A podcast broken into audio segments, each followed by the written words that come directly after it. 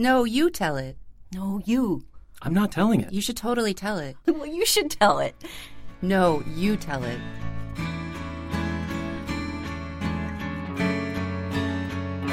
No, You Tell It is a series that switches up the storytelling. So each performer writes a true life tale and then, switching with a partner, performs the other person's story, giving everyone involved the chance to share their own stories and experience someone else's. What happens when you ask two writers to get up and trade their true life tales on the spot? Well, if those two artists are Mike Dressel and Alexandra Gray, the result is magic. Mike Dressel is an integral part of the No, You Tell It creative team. After participating in our second live show, we simply never let him leave. You can hear Alex's work featured in our very first podcast episode, and she's also participated in numerous alumni workshops and events over the past five years. When we asked No, You Tell It alums to bring in their stories for an impromptu switch 'em up, this dynamic duo, who also happen to be birthday twins, came through in a big way. First up, we're going to have Alex Gray and Mike Dressel. Reading first. You gotta take it on yourself. I can't do everything. I'll read. I can't I'll do read. it. Yeah, why, why don't I read first? I'll read. All right, I'm reading this off a phone. So, Are you really? Yeah, so New York story number one: doorways. Ooh, all right, hold on. At age 26, working, working for an HVAC company was far from the worst temp job I ever had, and after a few months there, I grew dangerously comfortable. The office was full of what you might call characters. From the two owners, brothers, who were prone to yelling adorable things like, I'm gonna tear you a new asshole, to the handsome engineers who loitered around the reception desk and campaigned for me to be hired as a permanent employee. Despite the fact that I was a it was a consistent gig and an entertaining one, I had no plans to stay. Showing up every morning by 8 a.m. was beginning to exhaust me, especially since I spent my free time rehearsing elaborate slapstick comedy shows, drinking too much, and commuting back and forth from Astoria. It hadn't been a particularly eventful day, but few were. The job consisted of answering phones, typing up on a typewriter, work orders, negotiating an outdated DOS computer program, and deflecting the shockingly persistent visits from door to door salesmen. At times, the job was delightfully old school, but mostly it was just dull and repetitive. One day around mid afternoon, arguably the dullest part of the day, when morning seemed like a foggy dream and 5 p.m. a distant tease, a woman's voice broke the silence in the hallway outside our office. I was used to the owners yelling, but this was very different. She sounded hysterical, unhinged, desperate. Like something out of a movie, she was screaming, Help! Help! Somebody please help!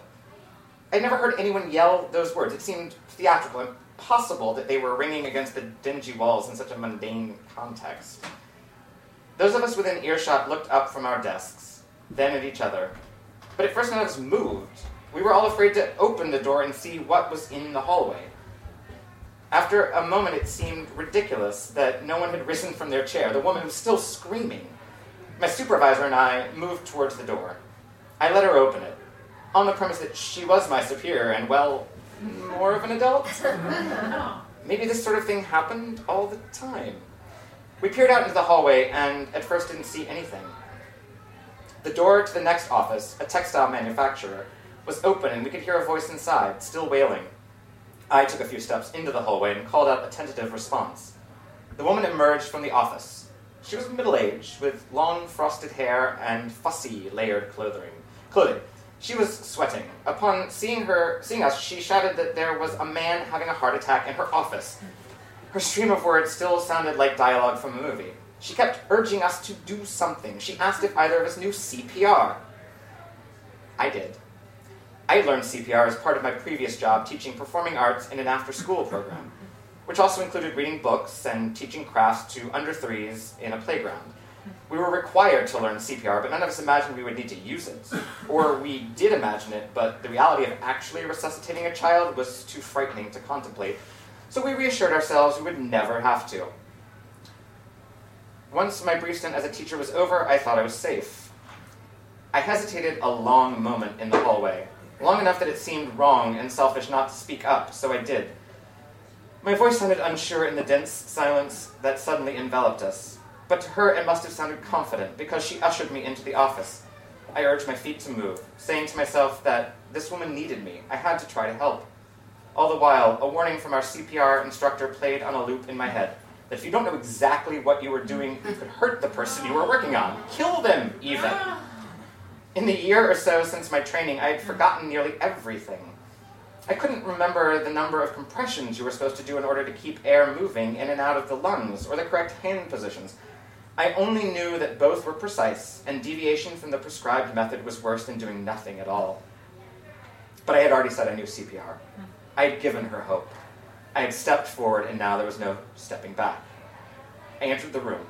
The air was close, warm, like due, likely due to the rolls of carpeting and fabric that lined the walls. The floor was also thickly carpeted, and in the center was a man, slight and blond, younger than the woman who called us in, lying unconscious with his head propped awkwardly on a tasseled pillow. I hesitated again.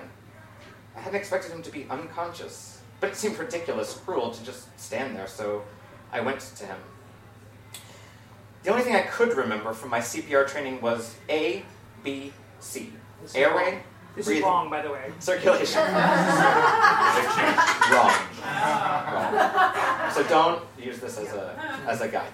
You are supposed to check a person's vital signs in that order. I knelt and took the man's head onto my lap. He didn't open his eyes, and it occurred to me that I could be holding a dead body. I took the back of his neck into my right hand and, as gently as I could, raised his head so that his airway was straight instead of crumpled forward. I eased his jaw open with my left hand and looked inside his mouth. There was nothing blocking his airway. Honestly, I hadn't expected there to be. I was looking purely to ensure that I was checking his vitals in the correct order to buy time. I was more afraid of making a mistake than of letting this man die. The next step was to check his breathing, but I could already tell he wasn't. I moved my left hand from his jaw to feel his neck for a pulse. Nothing. I had no idea what to do next. I returned to the task of keeping his airway straight by slightly adjusting the position of my right hand behind his head, and suddenly something happened. The man's mouth dropped open, and he gasped, oh. Inhaled with a deep shudder that I could feel against my knees. It startled me, and a jolt of fear ignited my whole body. I adjusted his head again, and again the gasp came. I had no idea what was happening or what to do. Should I begin chest compressions? Give him mouth to mouth? I was paralyzed by the idea that I held this man's life literally in my hands. I looked up at the doorway where my supervisor was standing, just staring at us. The woman who had called us in was leaning against the wall in the corner of the room. She was whimpering or praying.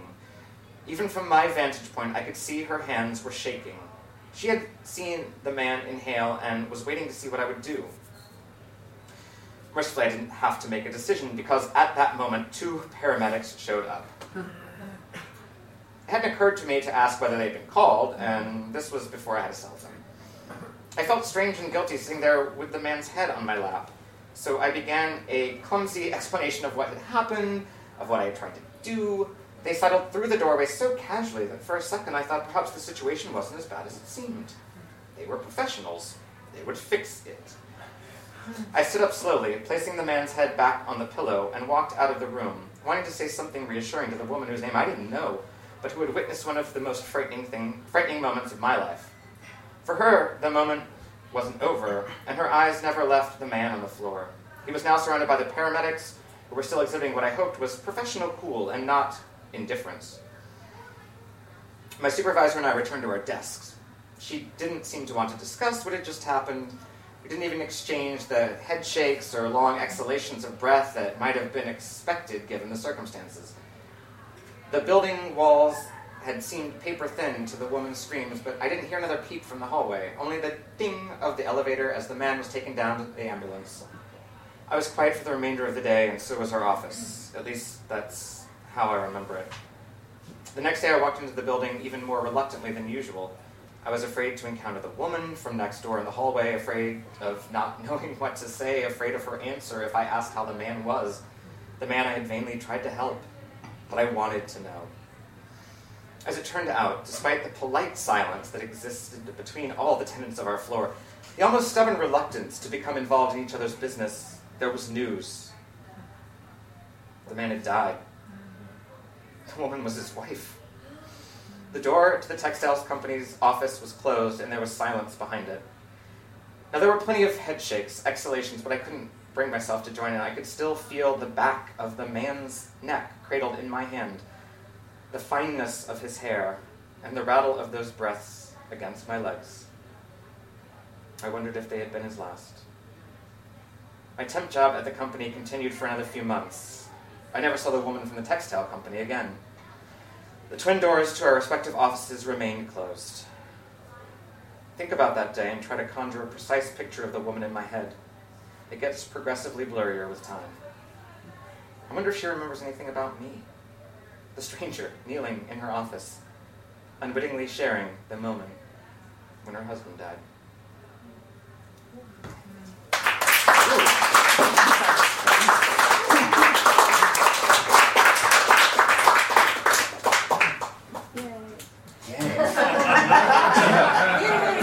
this has none of the gravitas of that. Thank God. That was good. Um, so the preamble for this is that I wrote. It's from a longer thing that I cut down, so it may not actually fully make sense. I wrote it like five years ago for a reading at City College MFA program, and the context is that I was playing bottom in a no-budget tour of Midsummer Night's Dream throughout Massachusetts. That's all the context we need. That's all. That is all the context you need. Uh, Very Midsummer Madness by Mike Dressel. We killed in Fall River. Baffo, a smash. The trades might have read if the trades covered non-union touring shows performed gratis in public parks by an erotic troupe of 20-something year, uh, 20-something year old actors. Nevertheless, we were a hit, which came as a surprise since Britt had spent most of the morning briefing us on the dangers of Fall River. Hmm. It's not as nice as it used to be, so keep a watch out for vagrants in the park and do not, under any circumstances, leave anything unattended. During one of my breaks, I sat at the top of a small incline, resting against a stocky oak tree, and watched the lovers play out their scene against the backdrop of the water. There was a hint of a breeze. It felt sublime. The show finished right as the sun set over the water. A brilliant ball of orange and red and hues dipping into a cerulean pool. We were performing at Winnacon, Winnekenni Castle in Haverhill, which, with its Gothic door and turrets, would have been a fitting Elsinore or Dunsinane. But alas, we were here to do a comedy, or at least our approximation of one. During curtain call, Sal placed himself center stage. We had blocked the curtain call so that the lovers were the focus. Ah, he was becoming a monster. Offstage, he was sunny and adorable, but get him within five feet of a captive audience, a captive audience, and he was a megalomaniac. I thought he'd even noticed him adopting some of my vocal inflections and figures of speech, but that idea was a little too single white homosexual for me, so I pushed it from my mind. While packing up the costumes, we were approached by a young girl who introduced herself as Lauren. She looked to be about 10 years old, with mousy brown hair, and she clung to her parents while she shyly told us how much she enjoyed the play. Her father, a trim man in spectacles and khakis, spoke up. She read the play in school and was just taken with it. I can't tell you how happy we were when we found out you guys would be doing the show here. Lauren stuck out a program, the flimsy Xerox and a, and a pen for our autographs. I signed my name and passed it on to another cast member. I was touched. This was why we were here, after all. This was the best part of the job. A job always on the verge of crumbling from ego and self sabotage. Lauren posed for pictures with the cast, snapped by her father with a disposable camera. It was dark on our drive home from the castle show, and I was riding in the minivan next to Sal and Anne. We were exhausted, drifting in and out of consciousness, lulled towards sleep by the motion of the car. Anne was running her fingers through both Sal's and my hair, massaging our scalps. Sal rested his head gently on my shoulder. It was such a familiar affront, a tender indignity. I let it lay there the entire ride home. Each town, each hamlet we played seemed marked by its own unique, disconcerting challenge. On a football field in Everett, Massachusetts, we set up amid a group of guys scrimmaging. Fifteen minutes into the show, a squad of cheerleaders ran laps past us, chanting in unison. Sean, as Demetrius, was on stage being pursued by Helena when he was almost smacked in the head by an errant football. to his credit, he finished his line, picked up the ball, and sent it sailing back past the players. Mm-hmm. In Chelsea, which Britt described as the arsehole of the universe, a young boy was hit by a car barely a minute into our performance, announced by a squeal of tired tires, followed by a crash and the scraping of metal on metal. To the right of the park, just off the main street, a sporty Honda had come to a halt, and we could see a dirt bike lodged under the front tires. A boy of about 10 was sprawled out on the curb. Cindy addressed the audience and told them we'd hold the show. A shop owner came out to check on the kid, who seemed to have only scraped his knees a bit. His bike, on the other hand, was mangled, the front tire bent in half. The driver and his friends, a loutish band of teens, were gathered around the front of the car, praising the damage. The police arrived with the screeching of sirens, and we were delayed for close to an hour. The park in East Hampton, a botanical garden, was scary in a slumber camp massacre sort of way. The first time the clock tower went off, it was charming. it played Home on the Range. But when in the middle of the show it announced itself again, playing Beautiful Dreamer in a tinny drone reminiscent of an oversized music box, it wasn't nearly as quaint, uh, leaving Cindy and Clayton on stage standing stock still, waiting for the ditty to finish. Later, when I was committing mock suicide as Pyramus, the clock struck again, this time a series of cathedral gongs. I chose to acknowledge the interference. Thrusting my plastic blade between my chest and arm, I shouted, For whom the bell tolls, Pyramus, it tolls for thee. I thought it a decent ad lib, but some jokes just don't land. Anne was the first to notice the bees in Holyoke. they may have mistaken our bright patchwork motley for some exotic species of flower they desired to pollinate. Britt had one land on the pages of her prop book and violently squashed it. I didn't understand. The Scottish play was supposed to be the cursed production, not funny little midsummer. At this rate, I reasoned, during the final performance, the earth would split, the rivers would run with blood, and the fourth horseman would descend during our curtain call. At St. Clair, a retirement home for elderly nuns, there was a, a sweet looking, plump sister with thinning hair. And when in character, I implored her to scratch the ass knoll. She tried to tickle me below the belt. I guess she wanted to find out if all the bottom's anatomy had fallen under Puck's spell. I, I, grabbed her hand to stop her, and she struggled with me for a second, a nun with a kung fu grip, before surrendering.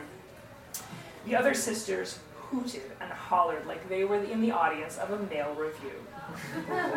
After our, land, our show at the Landing, a retirement community for seniors, the cast was invited to stay and socialize, and they served sugary lemonade and bland cookies. The retirees were all so kind, though it didn't stop them from asking questions that always irked me. Are you students? no, ma'am, I'd say politely. This is my job. And then I remembered we weren't technically getting paid for this gig.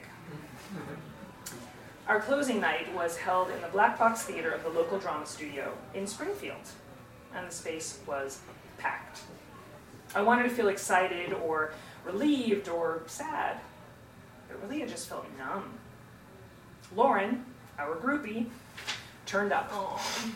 Before the show, she had come backstage with her father and presented us with copies of the photos that she had taken with each cast member. In mine, I'm kneeling down beside her, mm. dressed in my polka dot vest and striped shirt. Lauren had an off kilter smile on her face, her little hands clasped in front of her. But what struck me was the expression on my face. I was genuinely smiling. I looked tan, healthy, radiant, happy the antithesis of the image I had carried in my head since we had arrived. I had been so busy holding up the mirror up to nature, I'd forgotten to turn it on myself. Before they left, her father confessed to us she wants to be an actress. A bemused grin on his face. Whoops, we'd spread the disease. We made this gut wrenching, oft petty, sometimes ego driven, inconsistent art look like the most appealing thing in the world to a mousy 10 year old girl. We may have been responsible for the next Meryl Streep. Most likely, we'd created another journeyman actor, one whose face would never would, would never grace a tabloid, whose feet would never touch a red carpet. But if she's lucky, maybe she'll pass on the same excitement one day. Better yet, her father should put his foot down and make her study medicine or law. She would be happier in the long term. We trod the boards as we, as we had done the whole summer. Nothing broke, the ceiling didn't collapse, and the four horsemen missed their cue. the performance was adequate. Not fantastic, not disappointing, just fine. The expectation is always that the last one will go out in a blaze of glory rather than just coast to the finish line. But we, we coasted. I suppose I also hoped for an epiphany, some transcendence. I hope that every time. Then two days later, the light bulb appears, and I think, oh, that's what the line is supposed to mean. I make a mental note. I make a mental note to file it away for next time. Then, just as soon, I remind myself that there isn't a next time for a one time experience. The awkward post show come down hits so soon after, and I realized again how ephemeral the enterprise is. We hadn't erected a tower, carved a statue, painted a canvas. We arrived with the vitality of life itself Word made flesh, and then nothing left behind, save a darkened stage, an empty park, a barren field, absence and memory, ours and theirs, the audience's. Though there's no way of knowing, of quantifying what a person took away, if anything at all. A laugh, like an orgasm, dissipates. All that's left is afterglow. We sacrificed ourselves at the altar, and the most we could hope for was satisfaction, never true perfection. Another closing of another show. I was the last one in the space, having gone back to do a final sweep to make sure I hadn't forgotten anything. The space was quiet, sepulchral. The faintest smell of sweat and sawdust permeated. I noticed no one had plugged in the ghost light, so I rolled it over to center stage and ran the cord to the nearest outlet. Flipping on the switch, the naked bulb hummed with electricity, the only illumination in a darkened house. I asked myself again, why do I do it? But if I ever found the answer, I'd probably stop. And at that moment, I didn't want to stop.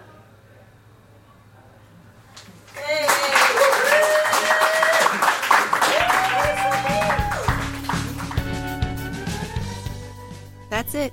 Thanks for joining us for this installment of No, You Tell It. Visit us on the web at noyoutellit.com.